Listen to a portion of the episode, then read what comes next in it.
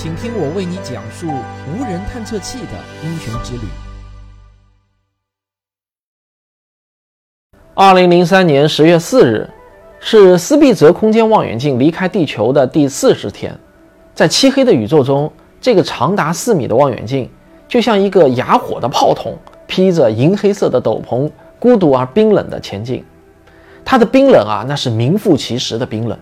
在这四十天中，它严格地执行着降温任务，终于呢，在今天降到了零下二百六十八摄氏度。在这么低的温度下，甚至原子和分子呢，都几乎不再有什么运动了。而它将一直小心翼翼地保持这种变态的冷酷，直到生命的终结。与其他的空间望远镜相比，斯必泽无疑啊是特殊的。为什么它会需要如此的低温环境呢？它的任务又是什么呢？想要弄明白这个问题啊，你就需要耐心地听我讲一些前置知识。你可能早就知道，太空不是绝对的真空。在一九三零年代，美国天文学家罗伯特·特朗普勒就证明了太空中啊，它弥漫着极其稀薄的气体和尘埃啊，这也被称为星际介质。它们广泛地弥漫在恒星和恒星之间，遥远的星光会受到星际介质的吸收、散射而减弱。在穿越它们的过程中呢，就会产生红化现象。红化的意思啊，就是星光的颜色啊会偏向光谱的红端。那如何看穿星际尘埃，深入探究诞生恒星的巨大云团，这就成了困扰人类多年的难题。破解这个难题的关键呢，是电磁波。在我们的生活中啊，其实充满了各式各样的电磁波，波长的变化范围呢，更是可以达到万亿倍。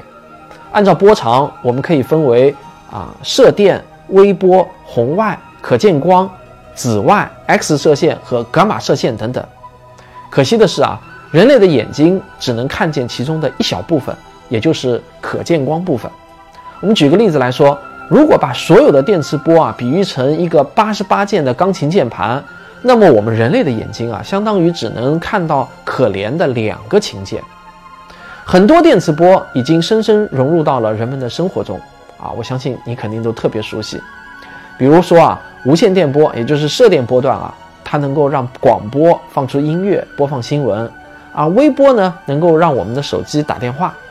紫外线啊，能够晒伤你，也能够让你的身体产生维生素 D。X 射线在医院中呢，那更是可以大展神威，每天都有很多很多的病人排着队来拍摄 X 光片。而解决观测恒星云团难题的，正是电磁波家族中的红外波段。可能你对红外线的印象呢，还停留在啊什么遥控器啊、红外线理疗仪等等上面。其实它的功能啊，远远超出你的想象。这是因为任何能够发热的物体，太空中任何寒冷的物体，比如行星、卫星、小行星，甚至啊是直径仅有万分之一到百分之一毫米的碳微粒，它们都会发出红外辐射。对天体进行红外观测，就能发现一个完全不同的世界。如果你对比一下猎户座星云的光学图像和红外图像，你就会发现这两张图啊有一个巨大的不同。在光学图像上呢，明亮的星云中有一个黑暗的区域，看起来呢似乎没有任何的恒星。但是在能够穿透尘埃的红外图像上，你就能看到在这个黑暗区域中呢，其实存在一个致密的星团。这是即使用最强大的光学望远镜也无法看见的。我们今天这期节目的主角，就是在红外波段进行观测的斯必泽空间望远镜。它从出生开始就被设计为专门用于红外天文学。它可以穿透大多数新生恒星所包裹的尘埃云层，灵敏地检测到数十亿光年之外恒星和星系的红外信号。像是打开了一个新的感官调色板，用全新的视角揭示这个寒冷而不可见的宇宙。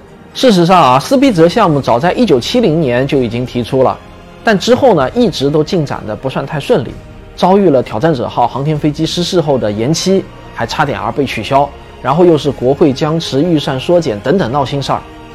直到三十多年后啊，共耗费八亿美元的斯必泽项目才正式启动。之所以叫这个名字，是为了纪念轨道望远镜的早期倡议者莱曼·斯必泽。二零零三年八月二十五日，斯必泽空间望远镜在美国的佛罗里达州的坎塔维拉尔角，由德尔塔二型火箭发射升空。斯必泽总体呢高约 四点五米，直径 二点一米，重量啊和一辆小货车差不多。在望远镜的身后有一个像披风一样的长遮罩，遮罩的一边呢面向太阳，用来收集能源以及保护望远镜避开辐射，而另一边则背向太阳，有一块黑色的防护板来将热量散往太空。四十天后，斯必泽到达了预定轨道，并把它的操作温度降低到了难以置信的零下二百六十八摄氏度。对于普通的空间望远镜来说啊，这个温度太低了，完全没有必要。但是对于斯必泽来说呢，低温却是至关重要的。这是因为作为一架红外线望远镜，斯必泽自身呢也会释放出红外线，这对于太空中其他星体的红外线来说啊，是一种致命的干扰和污染。只有温度降得足够低，才能排除掉这种污染。为了观测结果的准确，斯必泽呢也不得不冷酷到底了。维持这种低温并不容易，斯必泽的秘密武器呢就是液氦，把液氦释放到太空的真空中，就可以有效地降低温度。这个原理呢，就好像是液体蒸发会让我们的皮肤冷却一样。为此啊，斯必泽特意带了能够保存三百五十升液氦的恒温器，这就跟一辆小货车的汽油箱差不多大啊。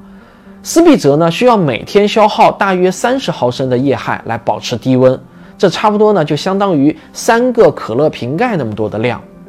斯必泽必须在液氦全部被用完之前争分夺秒的工作。相对于地球表面的红外望远镜，斯必泽的背景辐射呢减小了一百万倍。在这么好的工作环境下，斯必泽不辱使命，完成了许多意义重大的工作。这些工作可以由远及近总结为三个方面。我相信啊，当你全部了解之后呢，可能会忍不住的发出这样的感叹啊，这个工作范围也太广了吧。第一，从最宏观的宇宙角度来说啊，斯必泽可以揭开宇宙中早期恒星形成的面纱。要知道，在大爆炸之后的三十亿年间，是一个恒星大量形成、星系构建的火热阶段。斯必泽有两个独特的优势来还原这段激动人心的历史。第一个优势呢，是与空间膨胀引起的红移有关。当远在一百三十亿光年之外的星光到达我们这里的时候啊，波长都已经向红外方向被拉长了。那第二个优势呢，是当恒星形成的星光被早期宇宙的尘埃所包裹和吸收，再辐射出来的时候呢，也是处于红外波段，这正是斯必泽望远镜的工作波段。有了红外线的加持，斯必泽望远镜就成为了测量整个宇宙中恒星形成历史最可靠的手段之一。还有一项很让人兴奋的工作，能够探究天体界元老们的出生故事，也就是揭示在宇宙的黑暗时代结束的时候，在引力作用下产生的第一代天体。所有的初代故事啊，都能激起人类的强烈好奇心。科学家们仔细研究斯必泽发回来的红外影像，去掉关于前景恒星和临近星际的部分，只留下最古老的弥散辐射，然后分析这些古老辐射的掌握情况。亚历山大·卡什林斯基呢，就把这个过程啊形容得非常的生动。他是这么说的啊，请你想象一下，你尝试在晚上去观看一个人口密集城市上空的焰火。如果能熄灭城市灯光，那么你就能看到那个焰火。我们确实啊关闭了城市的灯光，从而看到了原初焰火的轮廓。第二，目光缩小到银河系，斯必泽空间望远镜进行了一项听起来霸气十足的巡天计划，叫做 GLIMPSE。 英文缩写的全称呢是银河系仪增红外银盘巡天。与以往其他设备的巡天相比啊，斯必泽的灵敏度呢高出了一百倍，分辨率高出了十倍。通过对十一万个不同的指向定位和八十四万幅图像的耐心拼接， GLIMPSE 计划产生出了一幅珍贵的无缝拼图，上面充满了蓝、红、绿等耀眼的颜色。当然啊，不要误会，这其实呢是斯必泽望远镜在不可见波段获取的数据。这几种颜色与我们平常可见光的那个蓝红绿啊，其实啊不是一回事儿。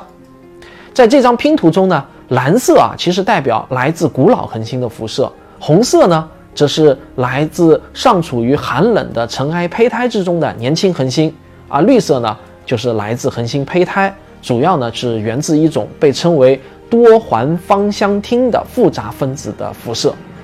顺带说一下啊，你可以在汽车尾气和烧烤架上，也就是碳分子不完全燃烧的情况下，发现这种分子。那带着这样一份说明书，你就能正确的观摩这幅拼图了。除此之外 ，GLIMPSE 巡天啊，还让我们对银河系的形态有了新的认识。GLIMPSE 成像团队将超过一亿颗的恒星列入表中，用它们勾画出了银河系的悬臂和中心棒。不用看也知道啊，这肯定是一个非常拥挤的画面。而这个画面的意义在于，它强烈地证实了以往关于银河系是棒旋星系的猜想。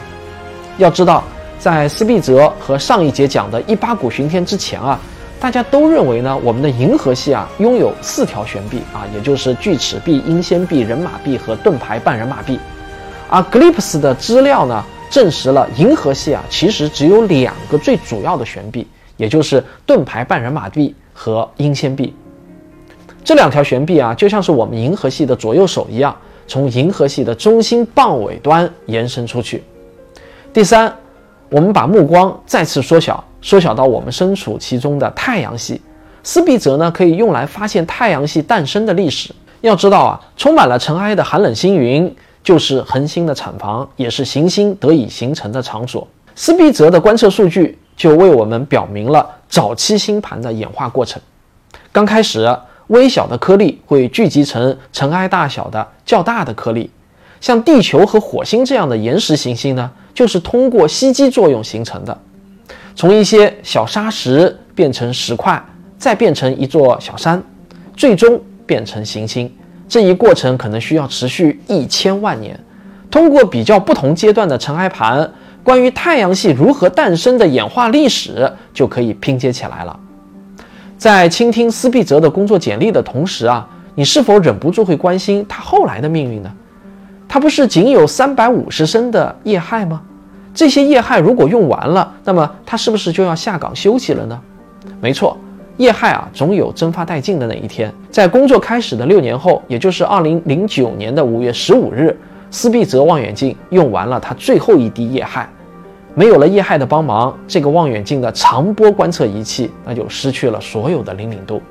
但是啊，斯必泽的工作并没有就此停止，他的科研生命啊也没有就此结束了。在斯必泽的人生的低谷期啊，反而迎来了一个意外的高光时刻。他在最后一阶段的成果啊，远远超出了科学家们原来的期待，可以说呢是惊喜连连。事情呢是这样的。虽然斯必泽的长波观测仪不再灵敏，但它的两个最短波的观测通道仍然能够工作，只不过要转化为温暖任务阶段。这个温暖任务啊，让斯必泽就获得了第二次重生。但是有一点需要大家注意啊，这里所谓的温暖呢，它其实啊只是一个相对的概念，其实它的绝对温度依然是极低极低的。在温暖任务阶段，斯必泽工作的重点发生了转移。很多目光都投给了那些轨道平面恰好与我们的视线方向一致的系外行星，因为它们相对而言比较热嘛。当这些行星从它的母恒星前方经过的时候，恒星和行星的合成红外辐射就会下降。这时，从不同波段进行测量，就能够推算出系外行星的大小和温度。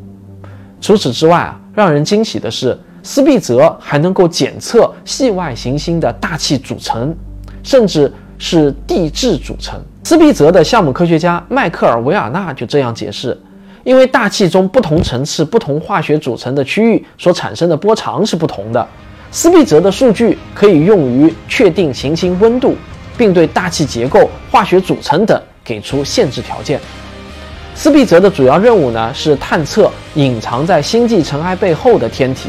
但是对系外行星特征的研究也许会成为它最伟大的贡献。终于在执行温暖任务的十一年后，二零二零年的一月三十日，疲惫的斯必泽望远镜结束了任务，无牵无挂地飘荡在宇宙深处。我相信啊，在我们的这个宇宙中，必定充满了新生恒星与系外行星，也一定充满了生命，只是呢不会那么轻易地被我们人类所发现。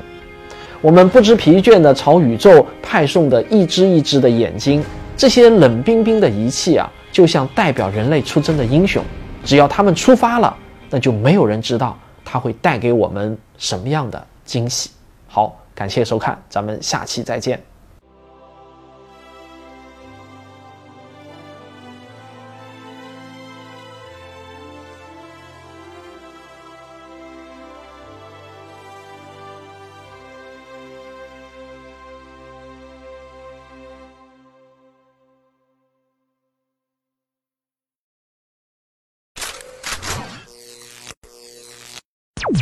Thank you.